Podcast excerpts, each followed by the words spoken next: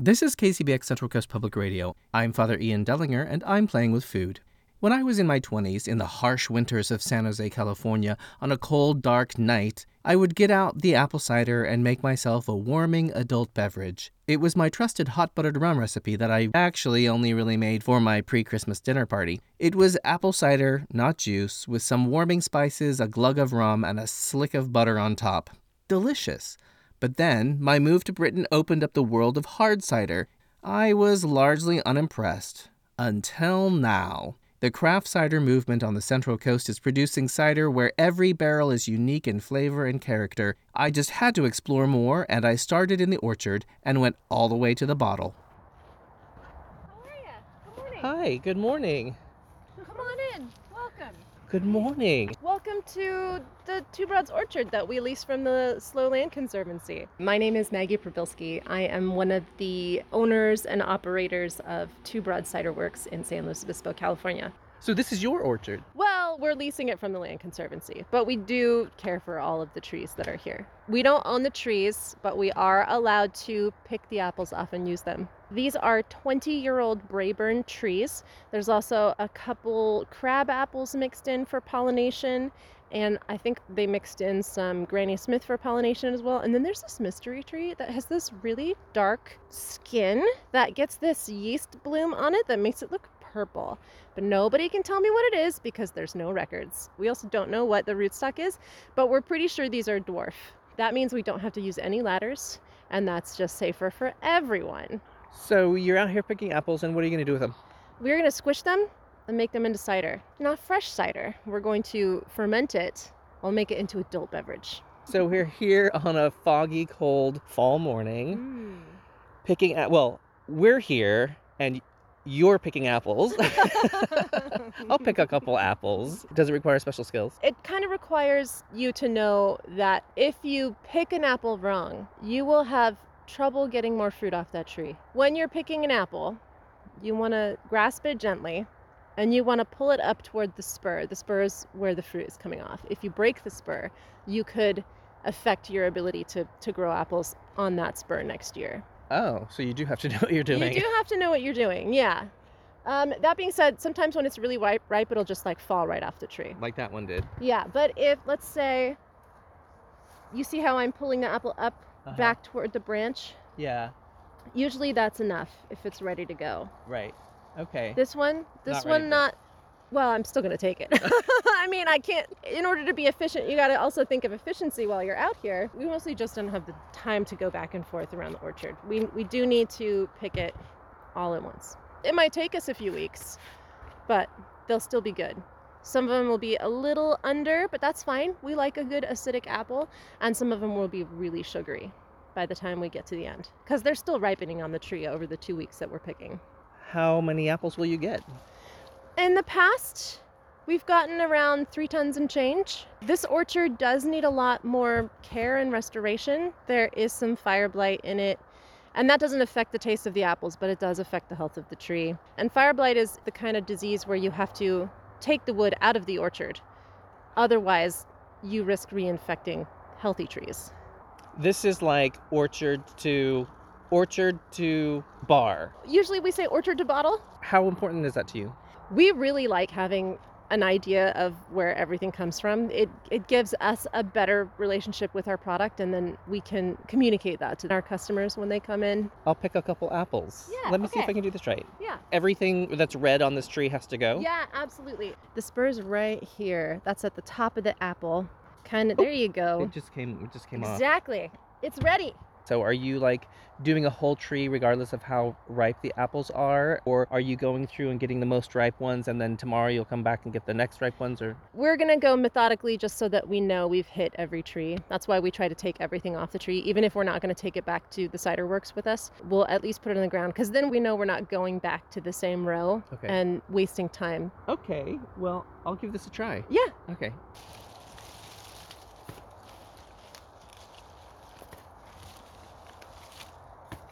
Look at that cute. That's a cute little spider. Ah! Do you just not like to be surprised by them? I just don't like spiders because they they kill people. They can. Most of them don't, though. There's two kinds of pruning you can do to a tree. And you can do winter pruning, which will invigorate the tree, or you can do summer pruning, which will shape the tree. So, whatever you accidentally pull off, we're going to call that summer pruning. but still, we want to try to keep the spurs intact as much as possible so we get fruit next year. Okay. Mm-hmm. We don't pick up grounders because we don't have this area fenced very well to keep the animals out, and we want to reduce the amount of, you know, pathogens that could pass to people, even though our method of fermentation probably kills most of those. After picking the apples, it was time for the next step. These are Gala apples from an organic farm in Santa Barbara County, Cuyama Orchards. So I get up at 5 o'clock in the morning and I drive out there when the packing house gets open at like 8. And it's a gorgeous drive because the sun is coming up and a nice quiet time. I pick up the apples from them and then I bring them home and they fill the cellar and they make the cellar smell amazing. I invite people to go back there and huff my apples when I have apples back there. just take, just like really breathe it in. Really breathe it in. We like to use organic apples because we don't like to peel, which is very labor intensive. And we feel better about using organic apples when we are making cider. How many different types of apples do you use? Oh, I want to say we're a lot. There's, I mean, I want to say maybe 30 to 40 varietals that we've worked with before. We are very lucky to have some local orchard enthusiasts who are like, hey, you want our apples? We're like, yeah. You want some cider? And they're like, yeah. So they have some really funky, weird, wonderful heirloom and cider specific variety apples that we have so much fun learning about and fermenting and just seeing what happens. There is some predictability in what we do, but a lot of it is a surprise to us. It just makes it really interesting and fun. Are each of your ciders varietal specific? We can do that like wine. We're going to do an all gala apple cider, but blending is what you see most often in the cider industry because you want to balance the acid and the tannin and the alcohol together. And sometimes there's residual sugar in cider. We don't typically make that type because we like it dry. We'll do all the blends native fermentation, a pitched yeast fermentation, barrel fermentation, barrel aging, and this is our bin dumper. We got it from Deep Dark, Oregon, and we trucked it back on a trailer on the back of our Mini, a thousand miles, a thousand pounds. It doesn't end up fitting normal bins. So we had to like figure out who had the right bins to fit the bin dumper. Everybody else is using like a square macro bin, but this is like a rectangular collapsible bin. So this works for us. Half of this business is logistics. I should say a quarter of it is logistics, quarter of it is cleaning, a quarter of it is paperwork, and quarter of it is cider making. so we just look at so many apples, but I end up always marveling at how pretty they are. I'm like, all right, everybody, because we get a crew, pull out the prettiest, the largest, the smallest, the weirdest apples, because I really just enjoy that aesthetic part of it. The stainless steel will make a chute and a cage. It's got two pistons on the side and it is a hydraulic run machine. We have to hook it up to the extra port on our forklift to run it. The pistons push the bottom up and it rotates so that all the apples start to fall into the chute and we're going to put a water bath right there. And then we'll move the sorting table next to the water bath and then line up all the apples over here which will go into the mill which is that thing with the yellow hopper over there. Down at the bottom of the yellow hopper it's filled with spinning knives and it turns the apples into coleslaw. Okay. and then those go into the presses the bladder presses right there which are a big cylindrical cage that's lined with a press cloth. And in the middle is a rubber bladder that fills up with water and presses the apple pulp out to the side. So this big bin, which is almost a cubic yard, 40 by 48, Mhm. filled with apples, Mhm. is going to be rotated to 90 degrees, Mhm. which will allow it to be dumped into the process that you Mm-hmm. that you just described. Okay.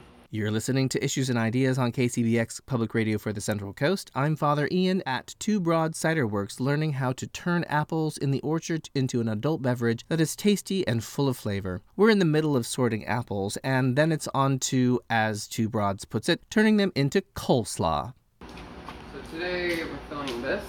Um, A lot of our tanks are full and we have a lot more apples than we need, but sometimes we need juice later in the year. So we put it in this IBC. It's called an IBC, sensor Intermediate Bulk Container. But once you know what it is, it's like a prop on every sci-fi show. It's so funny. They hold about a thousand liters, so we can pump juice into that and put it in storage until we're ready to use the juice. And then tomorrow we're gonna fill one of our tanks and start fermenting that one right away. So if you're storing it, doesn't it ferment while it's storing? It can, but we will freeze it, and that keeps it fresh. And then when we're ready, we take it out and thaw. And that's actually how we make a style of cider, sometimes called ice cider, which is made with frozen. Basically, once the juice is thawing, as it thaws, more concentrated juice thaws first, and we use that first bit to make like a really strong dessert cider called ice cider. That's really good. So you said you use organic apples Mhm. because you don't have to peel them, but what does that mean in terms of pests and things that might be in the apples? What we worry about mostly during the process is mold. Bugs are just protein. We like to call them micronutrients. So we don't mind if there's a little hole and there's a little worm inside there because if there was anything dangerous in that animal, the acid and the alcohol would take care of it. But yeah, mold is our primary concern. Is that pretty standard in the industry to not worry about pests? Yeah, it is. And that's why we're allowed to use seconds. Everybody's idea about what good fruit is is so narrow that sometimes people will look at an apple like this that has gashes or an apple that has bruises or an apple that has a, a wormhole in it and reject it. So when you say you sort apples, does that mean you actually touch every single apple? We do. Yeah. We used to be really slow at first, but the more you do it, the faster you get. So you just you take your hands, you look down at the apples you're going to grab, you grab them, you turn them over, and you check them. And then you chuck them in the good pile or the bad pile. I would chuck this into the cut pile. That way, you can cut this section off the apple, toss it in the good pile, and then the bad part of the apple go to compost. We're trying to reduce waste. Absolutely. We will start with our apples. Gala apples, Cuyama Orchard. They are organic. We will be washing them and sorting them. If y'all want to come a little closer, I'll show you kind of what we're looking to keep. We don't we don't mind a little bit of sunburn. We don't mind a fresh cut as long as it's fresh. What we do mind is anything that might have mold in it. Anything that starts to look blue or anything that starts to look like it's affecting the outside of the skin because that means the infection is getting more involved in the fruit. And what we do with these is we throw them in the crates under the sorting table for cutting later. If you can't save more than half the apple, we just compost that. I don't think we're going to find anything gross like that in here. You know, if the apple's like turning to applesauce in it or it's Mm. got like a ton of mold on it, we would definitely compost that. Doesn't look like these are going to be too labor intensive as far as cutting is concerned. Okay. So we're going to hook the forklift up to the bin dumper. The bin dumper is going to rotate and all the apples are going to come out of the chute and into the wash basin. So I'm not sitting on the seat enough.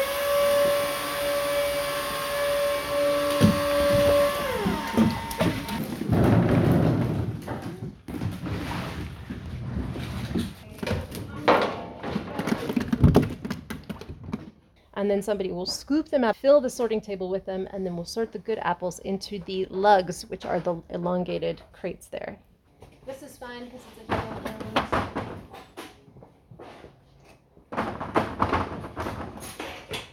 We're fine on it. We'll stage those on the way to the mill, which is that yellow hopper thing, and then that will turn the apples into coleslaw.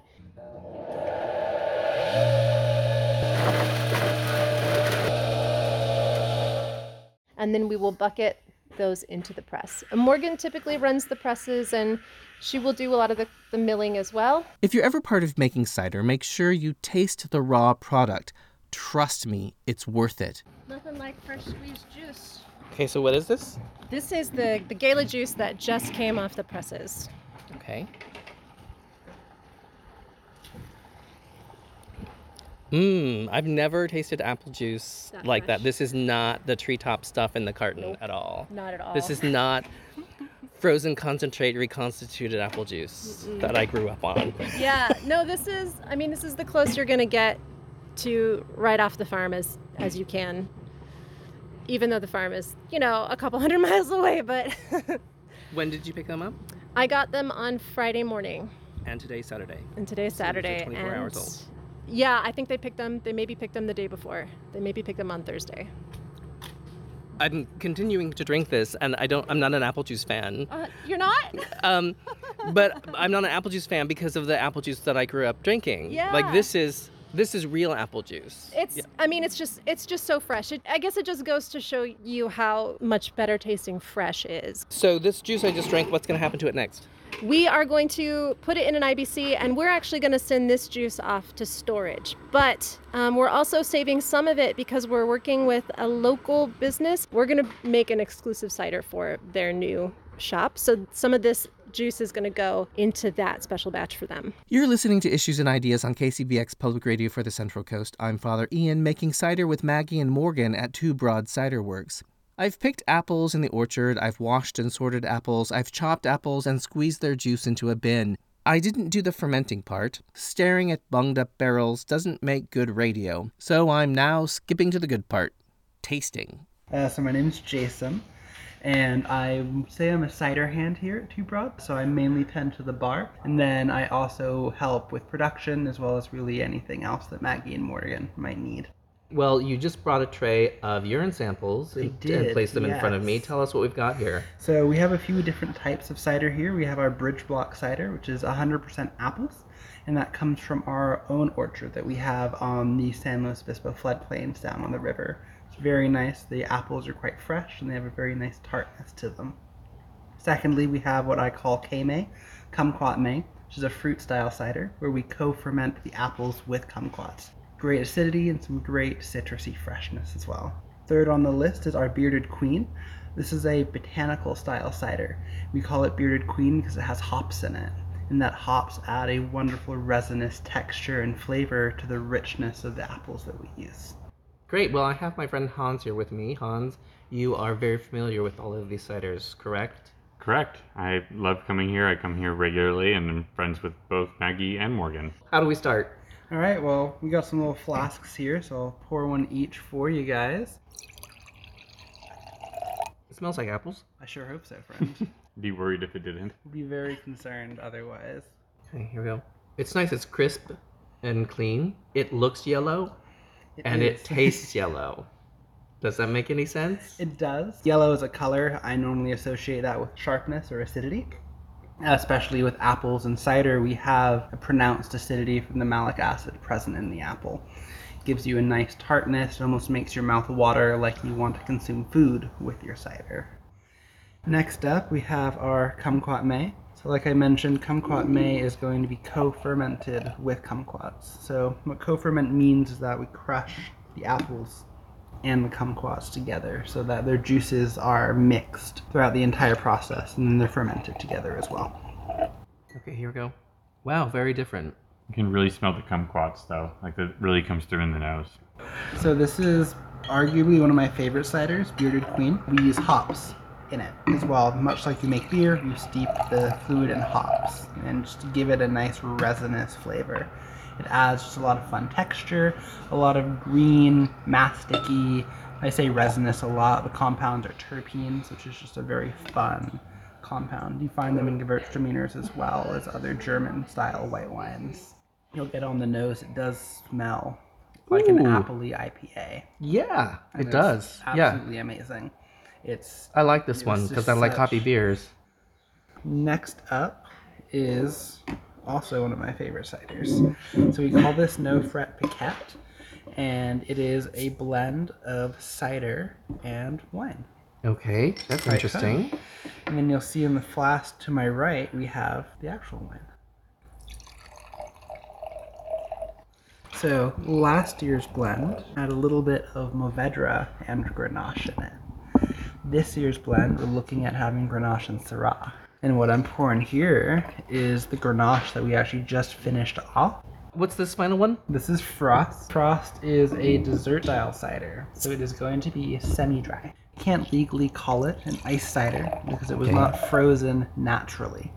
So we call it an ice style cider, which is where you take your juice and you freeze it. And then as it thaws, you take off the sweetest layer and you keep pulling off until you get to basically a water layer that has less sugar in it. and you take the really sweet and you ferment that instead.